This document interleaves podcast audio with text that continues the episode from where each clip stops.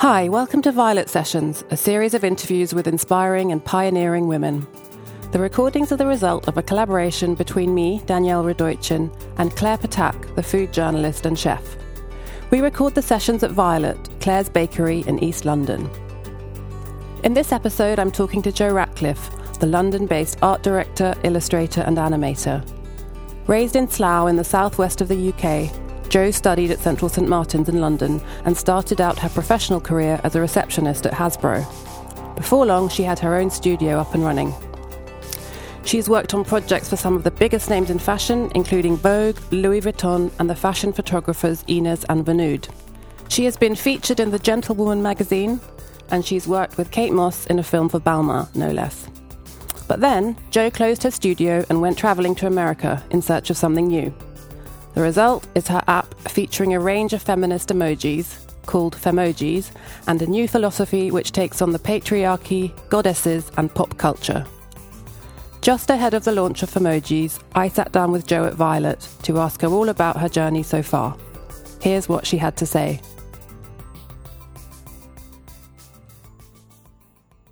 Hi, Jo. Hi. How's it going? good. How are you? I'm good, thanks. Welcome to Violet Sessions. Thank you. Um, so we're here at Violet in East London. You work and live near here, is that I right? do. Yeah, I work either side. I, well, I work in uh, London Fields and I live in Dalston. So yeah, you're slap bang in the middle. Is that your studio?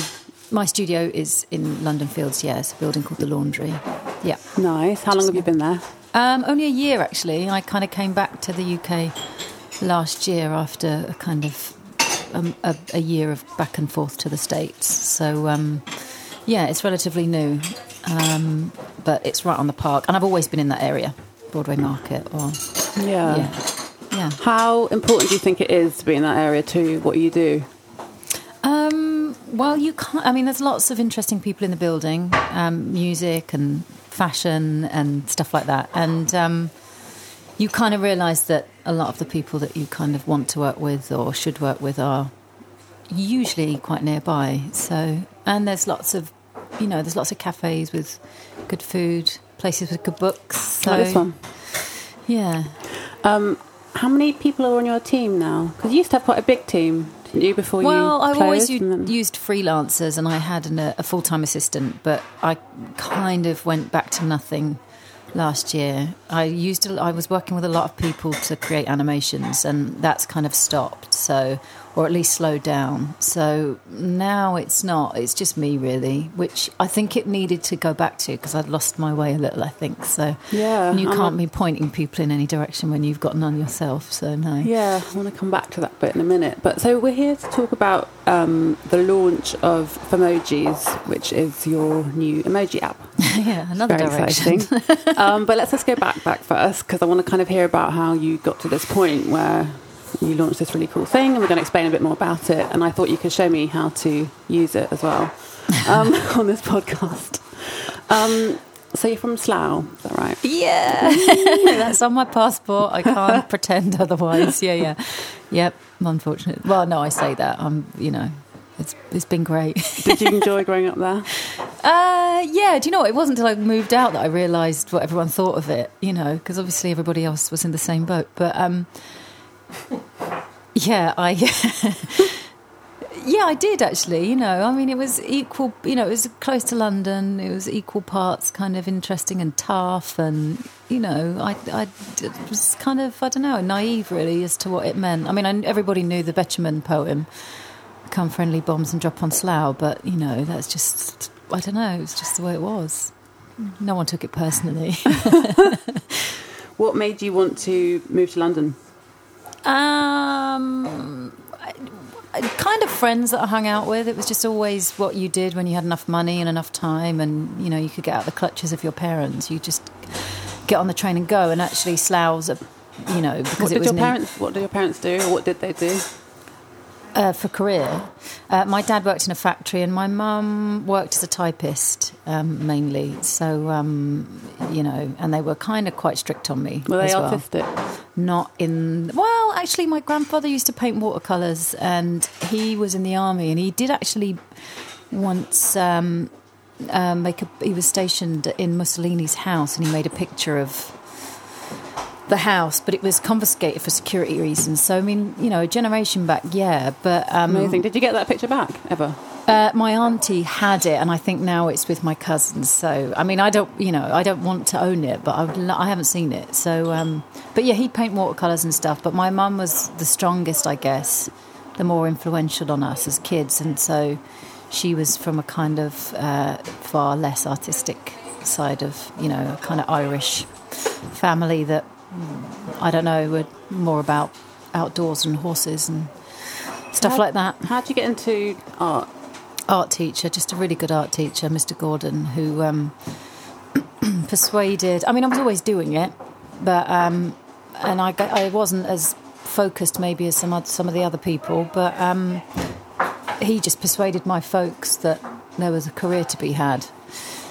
So my mum was just, you know, she wanted me to take a secretarial course uh, and a language so that I could be a bilingual secretary, and I was allowed to take art. You know, as a What- kind of. were you quite? Um, were you a rebel at that age when you were a teenager, or did you agree with what your mum wanted you to do? No, we were always, always falling out, always fighting. Hmm. We didn't really kind of bond again until I was in my. Well, we did because if she listens to this now, she'll be, you know, kind of, she'll be pissed at me. But you know, we weren't, we didn't see eye to eye for a very long time, you know, and. Um, I think you know, for a working class family to send somebody off to art, you know, to get you to a point of education. I mean, even with my family, I don't suppose anyone had done A levels before. You know, never mind taking it to the next stage. So to take it to the next stage and then study art was just like a kick in the teeth. You know, they wanted me to do something that would get Having insult to injury. yeah, exactly. Yeah. So, um, but they went with it, and you know, and they were patient. And it's funny because my mum always does this thing where you know anything that I've done that she's proud of, she usually just says, you know, yep, you made that, and I made you, as if she is, you know, Yeah, too right it's as down to well, her. um, and you went to Central St Martin's. I did, yeah, yeah. At first, I thought it was a convent. I had no idea what it was. Was it the art teacher who told you about it? Yeah, yeah. There were two of us in the class that he thought were, you know, kind of potential, you know, that we had potential. And um, yeah, we went off and did a foundation course there. And then I went on to do a degree there. So I studied fine art. So, and printmaking was How did you find it being there after growing up in Slough? Well, I moved into a pub and um, was uh, well. I moved in with a friend for a bit, and I, I also did a year of commuting. Where was So the pub? in it still there? Bloomsbury, yeah, Southampton Road. It's called the Rugby Tavern, and it was just mental there. Like the landlord was just really unruly. It was Some of shut- sort of ni- is this like late nineties? well, yeah, it would have So it been was about quite a kind of 98. scene Bloom, in Bloomsbury at that time. It was a real mix. It was Mm. loads of students and like cabbies and everything, especially in that pub. And then there was groups of people. There was a bunch of anarchists that used to meet there, and there were two old printers that still live with their parents, and they're in What's their it like? 60s. Were you living above the pub? I was living above it. Yeah, yeah. Isn't that quite stressful, and noisy? Uh, yeah, yeah, sometimes, but it was it was shut at weekends, and um, you know, so it was kind of strangely peaceful there when you needed it to be. But um, it was definitely a growing up experience, and if I'm honest, I I mean, education for me was only fifty percent of what it should have been, and the rest of it was just What else? what you- socialising. yeah. You know, the first thing I did with my student loan is went straight out and bought a puffer coat. I think. What was the brand? I can't remember. I can't remember. Um, but yeah, you know, so And so who were you living with?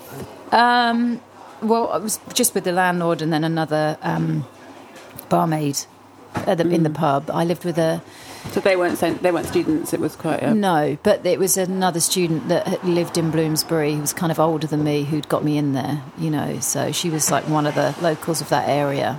So it was it was really interesting actually. Did you enjoy being at Central St Martin's? Um, yeah, I did.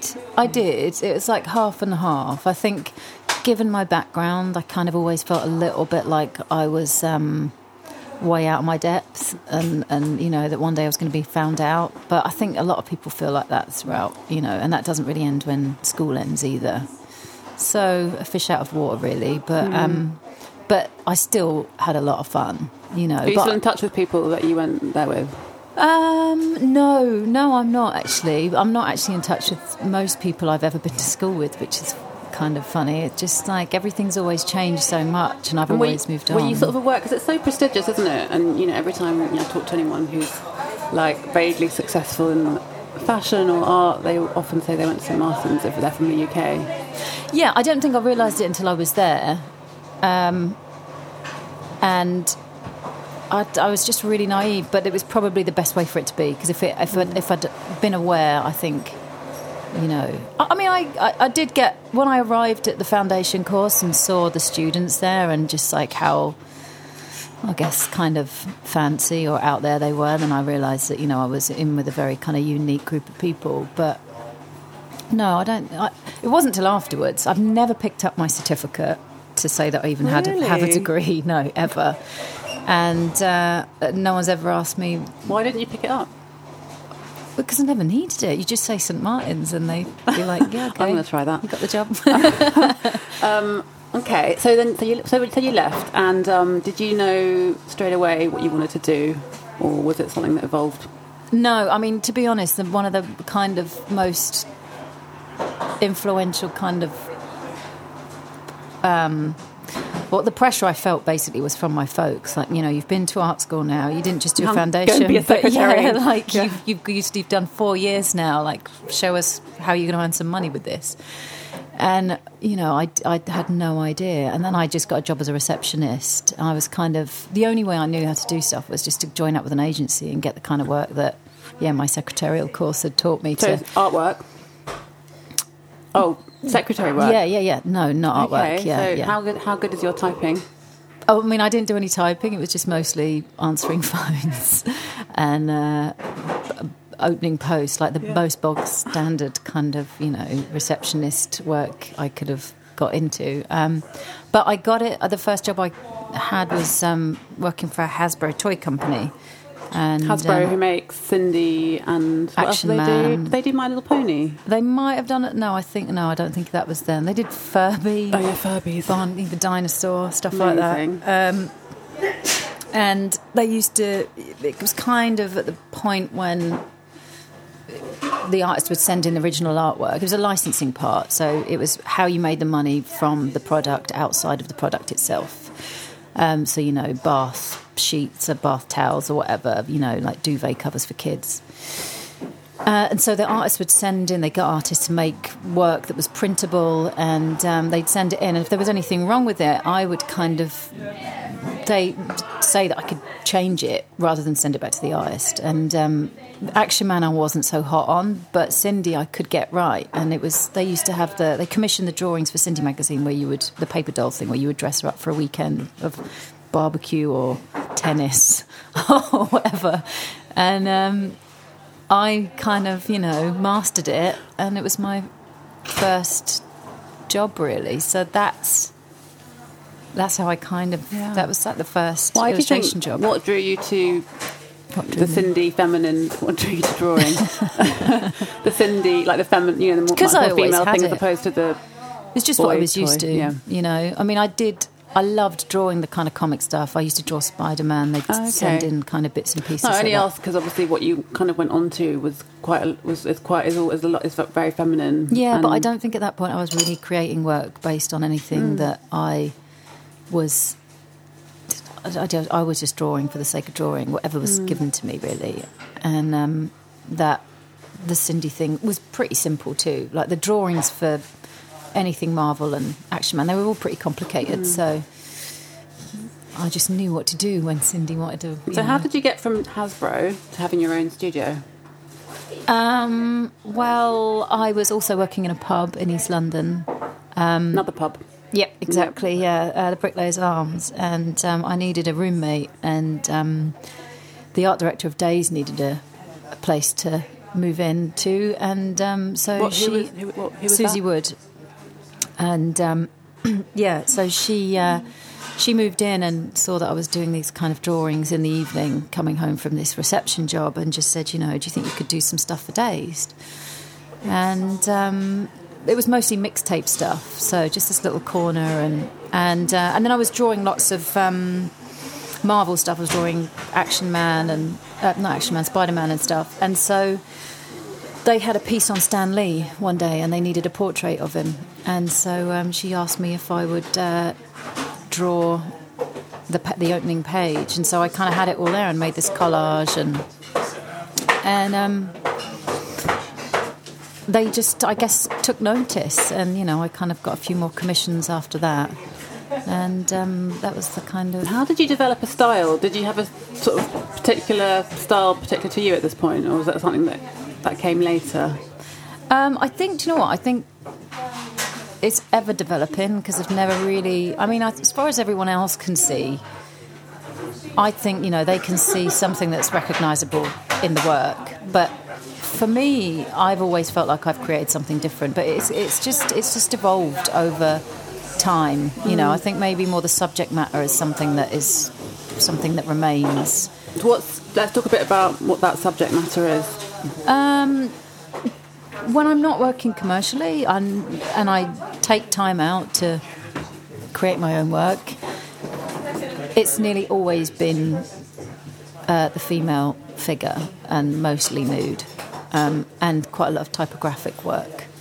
Um, so, what what do you think draws again draws what attracts you to I don't know. back the female I guess figure, like, nude figure. Well, I mean, I was working in magazines, and so I was kind of constantly, you know, studying, you know, what was kind of fashionable and stuff. And I guess around the time, at the early stage when I was looking at what there was out there, it was kind of, I guess, like the kind of Corinne Day period of time where the girls were all kind of super slim and.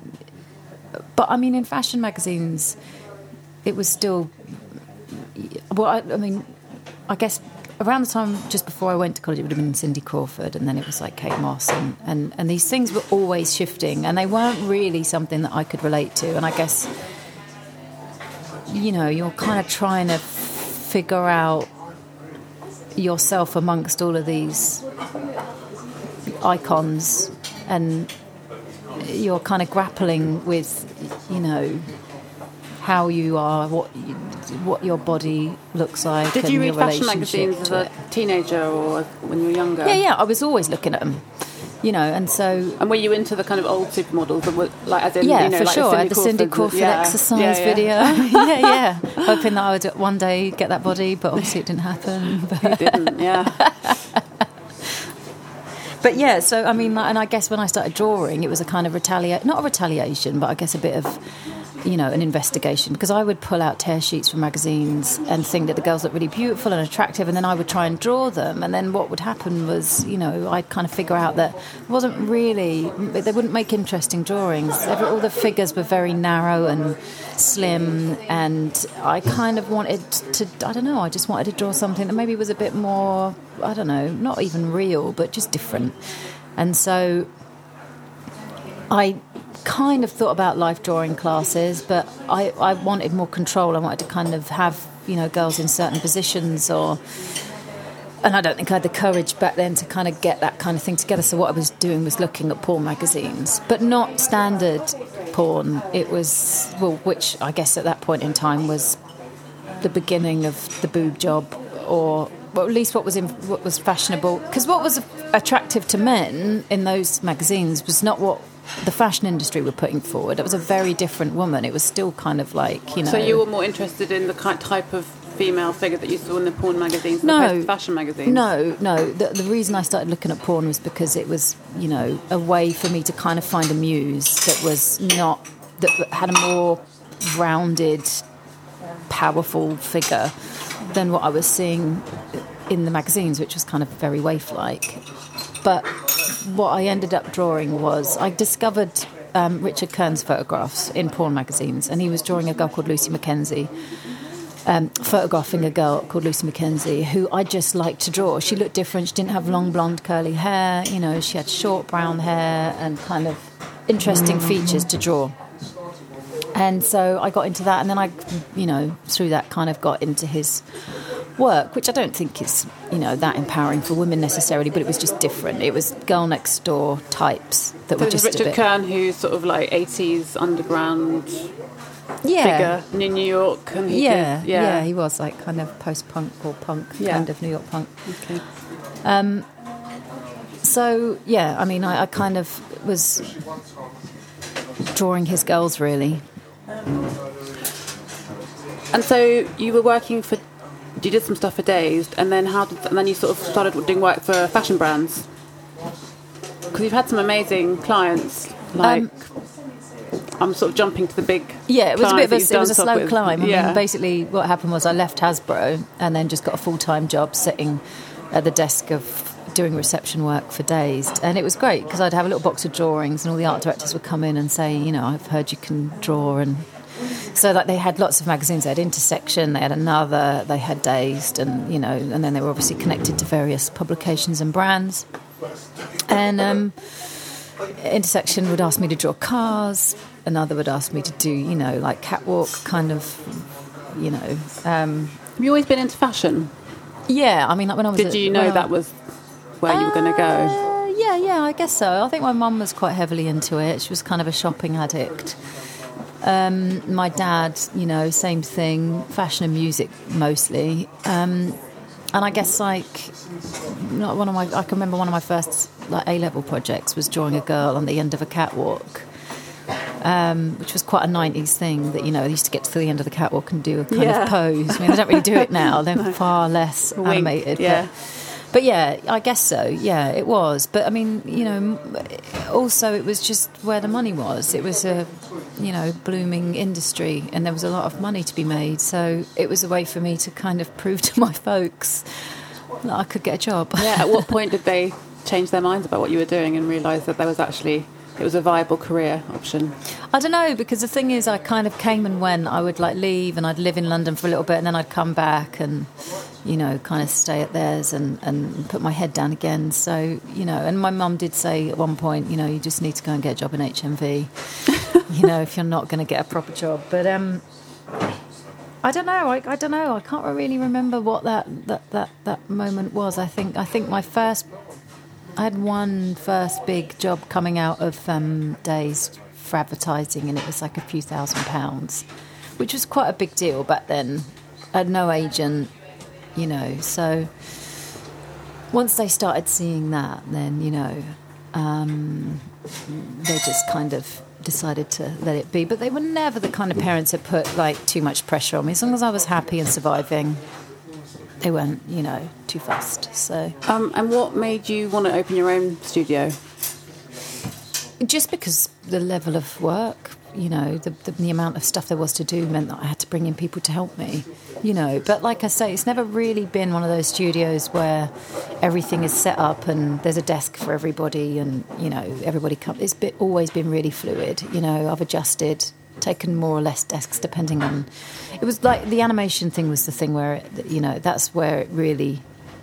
Mm-hmm. Was necessary to have m- more than just me. Yeah. The rest of the time, I'd always try and manage it and sync, but I would always try and do it myself. So, So, because obviously, you know, you were doing illustration and then digital world sort of exploded, I guess. Is this around like 2000, a bit, a bit later, maybe? yes, Yeah. can't remember. Um, and you realised that you could get. That, what happened with the animation thing? Was it something where you saw an opportunity, or is it something, something you really enjoyed doing? Uh, yeah, I mean, I never really thought about it. Um, it was more people had seen the work, and I think also photographers were having that moment when they were having to produce more stuff from their shoots, basically, and behind the scenes stuff. What were some of the favourite shoots that you, or like projects that you did? Because I mean, looking at your client list, it's amazing. Like you've done stuff for Louis Vuitton, Vogue, Well, Katy co- Perry.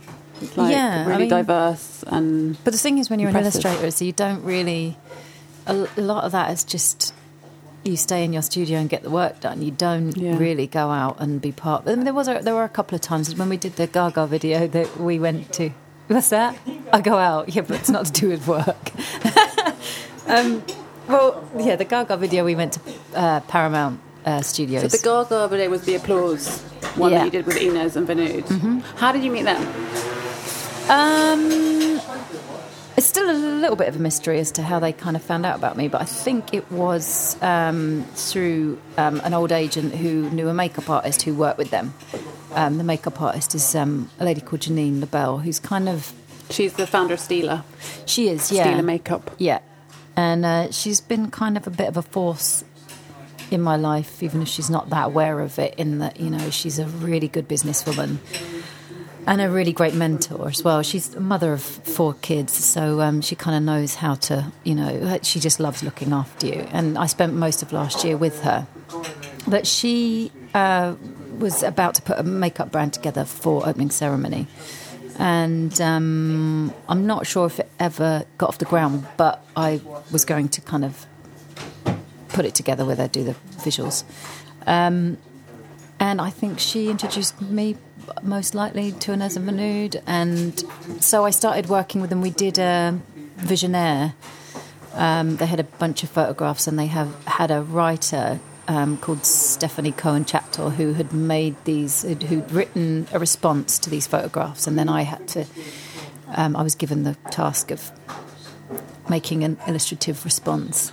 But it was really lovely and it's really beautiful. And you know and I was really pleased and they were really pleased. And you know it was one of our first projects together. And then they were doing BTS for a Balmain campaign with Kate Moss, and they just BTS as in behind the scenes. Behind the scenes, yeah, exactly. yeah. Which was really new back then, and I guess like you know. So what? Kate Moss was the model, the face of the campaign. And yeah, they were doing shooting it behind the scenes. They just set up a camera, YouTube or something, the yeah. YouTube channel. Yeah, well, just to see, I guess, what they could get. You know, and mm. the thing is with Kate Moss, I guess most people would want to see what it's like to be on a shoot with her and you know yeah. what it is what that is she... it like being on a shoot with Kate Moss? Well I didn't go so I don't know. Oh. No actually no I, I did you... no I've done the, the, only time no I we when we did the Christmas cover for Vogue one year I was work I did the, the there was like a fold out three page fold out um, cover and she was wearing a Galliano dress and I think it was Testino who was shooting her. Um, but yeah, that was like the one time.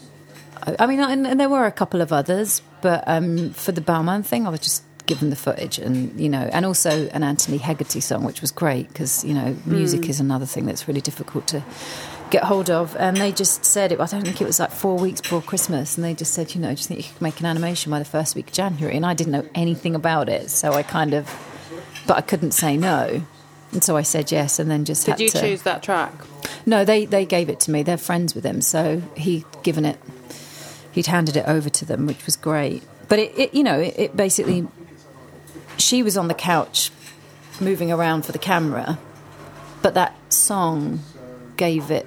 What's it called? That song was it Antony the Johnsons? He wasn't. Yeah, Everglade. Not, yeah. I think it's called. Um, Warren's nodding. Yeah.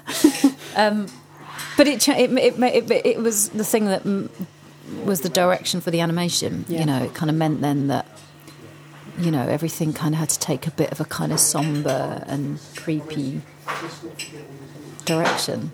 And what happened when you started doing those mega things like with Inez and Vinoodh and working with Kate Moss and Lady Gaga? Did you what? How did that affect your life and your career? Because that's quite a big shift from being the receptionist at Hasbro. Yeah, I mean, there was a lot, there was a there was a kind of you know there was enough time in between that it wasn't too much of a shock to the system, but it was um, the re- uh, it was kind of difficult, but that was mainly because I knew that I had capabilities with regards to illustration that I could bring to these projects. But when it came to animation, you kind of you lose control. You know, you need big budgets, you need people who can reproduce your style and work quickly and it's it's quite a difficult thing to put together. So it was quite frustrating because I had all these great opportunities but you know was having to almost go in there with my hands tied. Um, so it was great but I think it was a huge learning curve. And and also you know I'm really emotional about the work that I make. I'm never really very good at letting things go. Everything needs to be just right. And that was something with animation that you just had to let go of. You know you had to just get it to the point where half the time it just needed to be almost acceptable. And well you saw it like that. Everybody else seemed to respond really well but it just was not um, each time it was just not quite what you wanted it to be, and you just felt like a little bit of a, a letdown. And but then you know, and in the end, you had to look at it as. Um, as a it is a money making thing and so if it's not working out and people aren't getting exactly what they thought they were going to get in the first place and you're not able to you know produce it properly or happily or or to a standard and also you are having to work every hour of every day to get to that point, then it's just not. It's just got to go, you know. So I guess that, in a sense, was the reason why it, it, I did it for a while, and then I stopped. So what happened when you stopped and you closed your studio, and that felt like a sort of big change? Um, what, was it, what, what were the events that led up to you doing that? Um, well, I mean, there were kind of you know family things that had gone on that meant that I kind of wanted to, I guess, reassess in some way. And also, I just fell out of love of making artwork because, like, you know, I'd always made illustrations and then handed them over, and everyone was like, you know, clapping at me, and, and you know, I'd get praise, you know, and the money was almost like a secondary thing as long as I could survive and then I'd have this moment where I'd made stuff and it was just never good enough for me, let alone for anybody else. And so I just kind of didn't really know at the time, but I guess I'd fallen out of love with making artwork. I didn't really want to work anymore. I was just like getting it out the door. And I spent the next year in the States working for a friend creating an app. And um, whereabouts in the States were you? In New York. In New York, and then travelled around, went to Marfa and and uh, Colorado and stuff like that. But um, yeah, I mean, generally just kind of trying not to make artwork. That's how that year went. Why um, did you decide to go there over other countries? Well, because my uh, my agent is in the states, and it, I guess I just always had a bit of a fascination with it. And I think what I wanted to was not to go somewhere where my brain was being fed with more information. That the kind of idea of a road trip or the emptiness of being in some parts of America and travelling around it was what my brain needed, not. And did it work?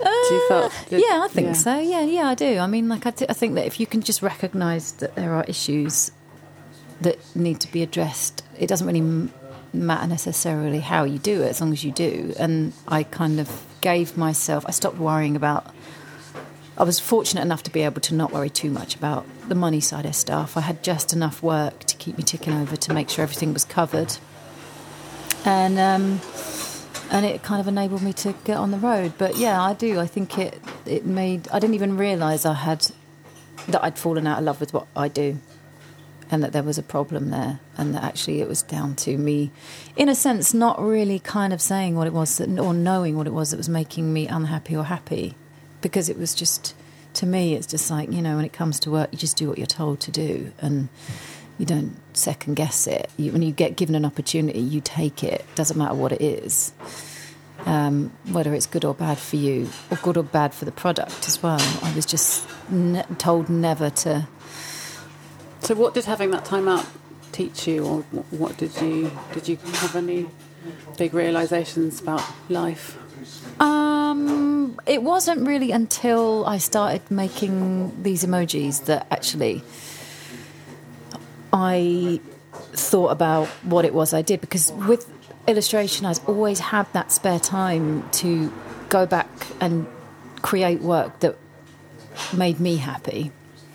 And I, I, was always promising to have an exhibition or, you know, blah, blah. And I never really got around to it because I'd get halfway through something and then a commercial project would come in and I'd have to do it. And but there was always this kind of sketchbook to the side that had this kind of work that was um, always the female form, and it was the female form with typography and stuff like that. And during the time that I was animating, there was no spare time, and I'd kind of forgotten what it was I was doing. And then I met you know, I started working on this app, and uh, part of this was supposed to be to make a keyboard for the app.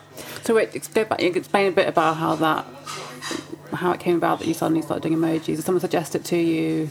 Yeah, I was well. I was working on this app with this friend of mine, Jeanine, who was the businesswoman and um, is a businesswoman. And so she said to you, you should do an app. Well, she just spoke of ways that I should try to monetize illustration without it being something that I was working you know, hand to mouth with really, and to create a kind of brand of my own. She'd done it, you know, um, and also then she'd also she'd gone down this kind of tech road as well, which you know, she had the kind of money to make sure that she got the people in who knew what they were doing. And so I kind of felt a bit like, well, it's not really something I can do. But I started making emojis for her. And then she just said, you know what, this is something you really should do for yourself. So go. Like she set me sail. And then when I kind of went back to her to ask if I could use her people, because obviously she'd already, you know, which is what everybody does. You know, well, do you know someone good then? You know, uh, she was just like, you know what, go and find your own. You know, and not in a, it wasn't a mean thing, but although I, I guess at the time it felt a bit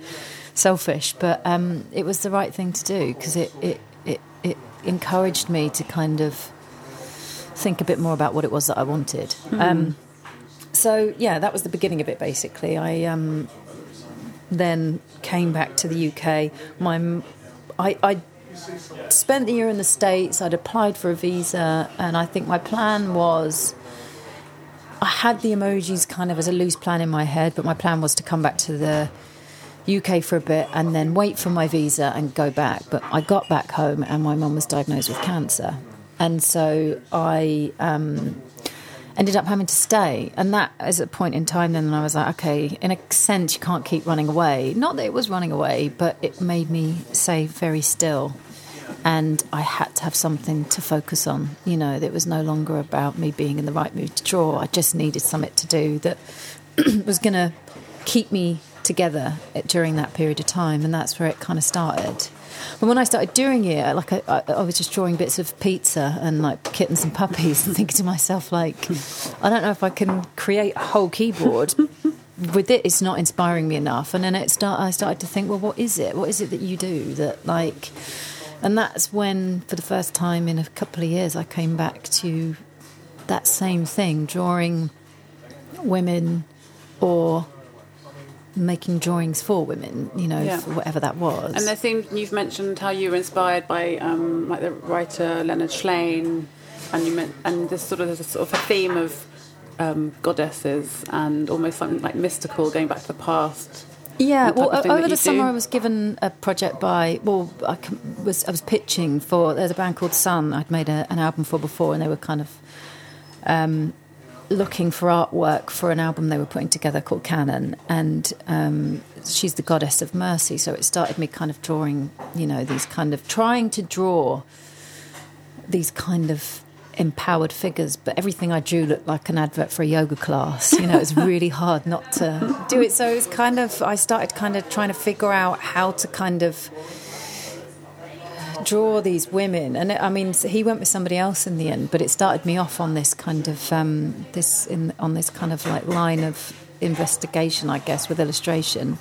Um, and that was about the same time as I was doing the um, emojis, uh, starting them.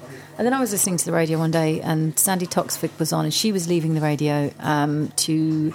She was forming the Women's Equality Party, and I loved listening to her. And I was kind of listening, listening avidly. And she she mentioned this book called "The Alphabet and the Goddess," "The Alphabet versus the Goddess" by Leonard Shlain. And um, she said, you know, that it talked about the av- advent of alphabetic literacy, meaning the kind of demise of the goddess. You know, this is the layman putting it in layman's terms, but um, that you know, with the advent of the printing press and us using the left hemisphere, predominantly masculine side of our brain, to um, learn, that it shifted us um, culturally to a kind of more patriarchal society, and that you know, in times gone by, we worship goddesses. You know, obviously, right at the beginning, there were hieroglyphics and stuff like that, but in times gone by, you know, society had been the women women had been an important and influential part of society, and and you know, had given sacraments and been warriors, and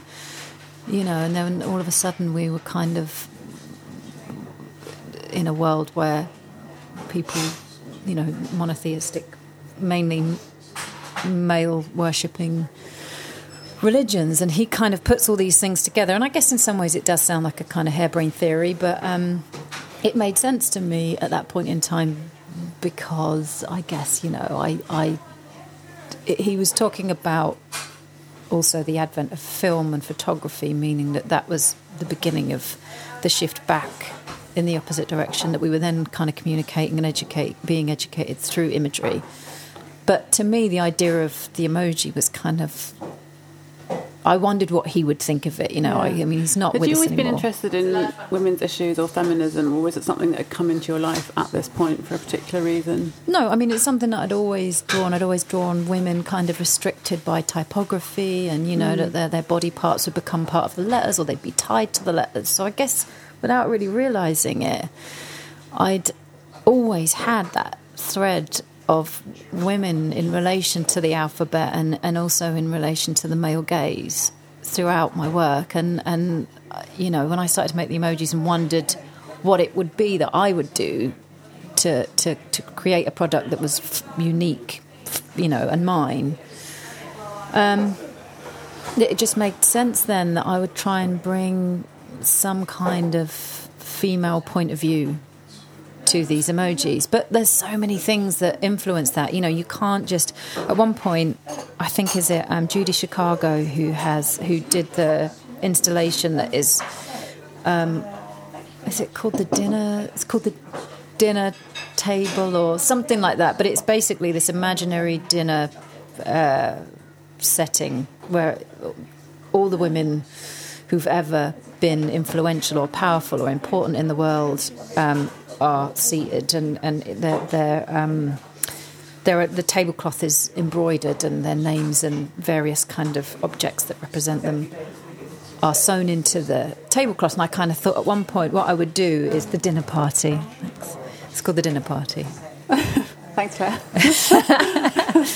But I thought, you know, I'll do the equivalent of that in emojis because what I really wanted to do was kind of, I guess, in some way, you know, teach through them, you know. But then also you realise that emojis and stickers and that kind of thing are not that deep, you know. The things that sell really well are puppies Yeah. and kittens. And so, like, but I, I don't, I still think that it's you know I've made the product now, but I hmm. still think that there's still room f- for it to be an art project almost. You know, So it's called Femojis.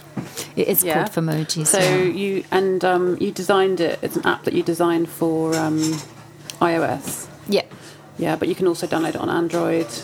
Uh, yeah, that's in development right now. Just because um, when Android doesn't have the regulations that iTunes has, so it just means that you'll be able What, to what get were the the- issues with the iTunes?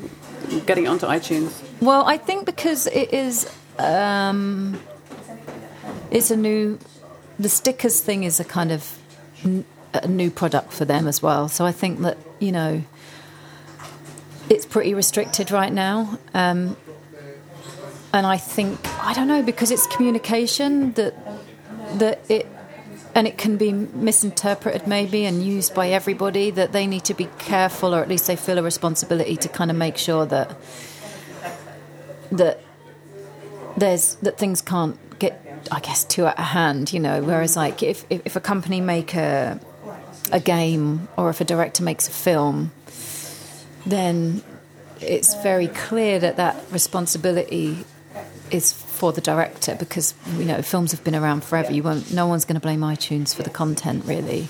But I think when it comes to stickers and emojis, I think that it's it's just it's just new, so they're being really careful. So So for someone who has no idea what the, what what kind of stickers are in the app, do you want to explain a bit about what type of thing it is? Because it looks great. It's like really poppy, um, bright, quite girly, but really fun. Well, I think like well, I think when I thought about creating something in response to what I was reading about women having a place in society, and then us, you know, there wouldn't look. There's no teachings. There's no teaching in school or anything like that about any kind of powerful women. And you know, I mean, I remember my religious. You know, it was just all the Bible and stuff like that. And there's no teaching of two girls of any of these kind of influential women. So I guess in some ways I was trying to make something that appealed, but you know, was feminine and pretty, but still kind of educational. But um, like I say, I got so far with the goddess bit, and then you know, um, knew that I would have to make a candy floss and a milkshake, or so there was stuff that didn't make it on.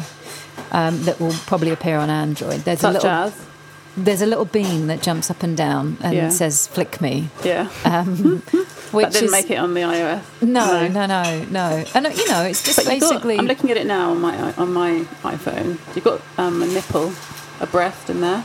Yeah, yeah. It's like um, soup, but it's really stylized.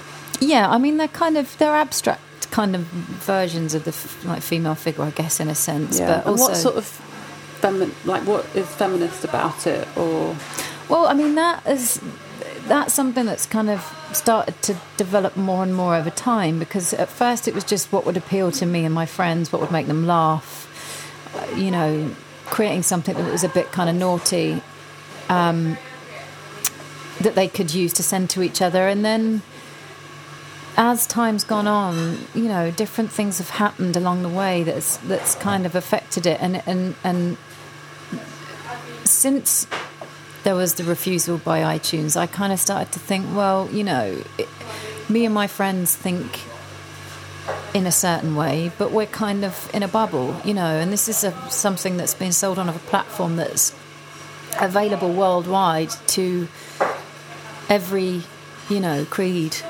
and religion, and you know, maybe I need to think about the fact that you know they're stopping me for a reason, not just because not for the sake of it, you know, and and maybe I need to create something that is a little more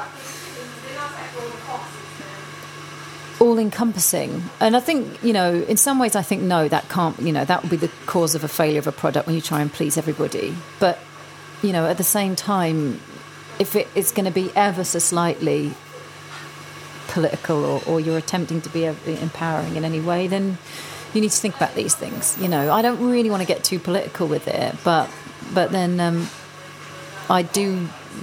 I, I, I know some women who are going to bring a printed version of it, stickers and stuff, to the Women's March just after Trump's inauguration in um, the third week of January. So I've started creating stuff that I guess it's not political, but it, it you know, I guess it's like this. It's a kind of like, modern sim I suppose, symbol of. and also I quite like the way like some of them are sort of traditional like f- feminine causes like sanitary towels, but you've made them quite fun and um, poppy in a way. Like there's a flying sanitary towel, or there's that pink rabbit that vibrates. Yeah, I mean, well, the thing is, I guess, firstly, I found it funny that, you know, like when it comes to sex and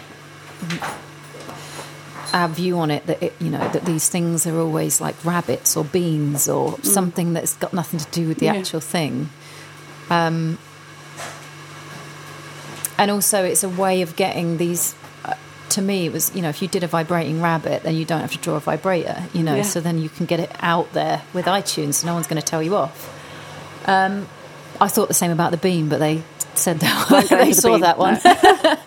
but you know, there's a pearl necklace on there. There is, um, but you know, there's some straightforward stuff like the burning bra, and I guess the sanitary towel thing was. Do you think that Americans will get? It's quite a sort of British. Do you think it's quite a British no, humour? No, no, no. My my agents are New Yorkers, and you know, they all kind of they all get it. But like the sanitary towel thing, I guess was, you know, again, you know, we're sold. I mean, it does have wings, but you know, it doesn't really. It just has sticky sides. But like, you know, we're, we're sold these you yeah. know, products and I don't know. We're also sold freedom and whatever with it. What do you think about Kim Kardashian's Kimoji? Um, I guess you know. I mean, it was interesting to see it put together, and you know, as a business venture, how much money it made, and blah blah blah. But I did think a little.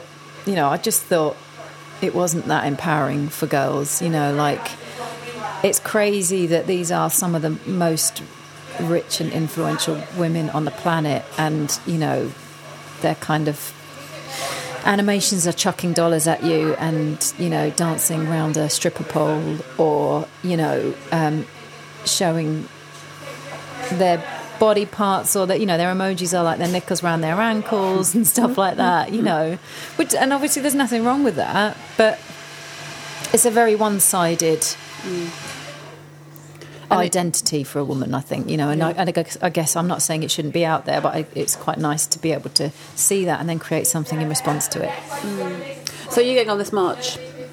I'm probably not, just because um, it's in Washington uh, in January and I've got to kind of launch um, this app and be around for it. I would love to go, and I, I am talking to a friend about going. Um, but um, you know, I don't know. Sometimes it feels weird as an English girl to get involved in American politics and mm. not get mm. involved in British. So it must be an amazing feeling though to know that people are going there with stickers that you've designed. Yeah, you know, I mean, I've yet to see whether it gets a response or whether people like it. And you know, I think also when you start, I've started reading lots of kind of. Um, lots of reports about the kind of women that are going there and the women that have set it up and you know it's a very different dialogue to the one that I started with. And so I'm learning quite a lot. But what you realise is when it comes to creating graphics for that kind of thing, it has to have an all round appeal. And also, what is different, I started looking at you know, campaigns from times gone by when I think women were definitely not being listened to, and you know, the the, the kind of the the dialogue was far more. Um, you know, about smashing the patriarchy and stuff like that. Whereas this is a far more peaceful kind of process. It's um, and protest. It's not. It's no one's wanting to smash anything. Women, I think, know that they're being listened to, and I think now that that is the case, the tone has changed a little bit, you know, and and also I think they're just all a bit flat as well mm. from knowing that they've got Trump coming in, but. Yeah. Um, generally, yeah, I mean, generally, it's it's it's interesting for me to, you know, I've, also if you go down the route of creating something that has a sense of humour, you don't want to be seen to be making it, you know, making a joke out of a very serious cause for lots of women too. Mm. So you've got to be light-hearted, but you know, you also need to kind of find what it is that is your message. But you kind of want to find that without words. So it, in a sense, is like one of my most difficult kind of commissions. Yeah. But yeah, it's a new one. Yeah, I think it's amazing. Thanks. um, and I'm going to go and have a play around with it now. So yeah, good luck. Hope it so works. Thanks so much for coming to talk to us. No it's worries. Great. Thanks for having me.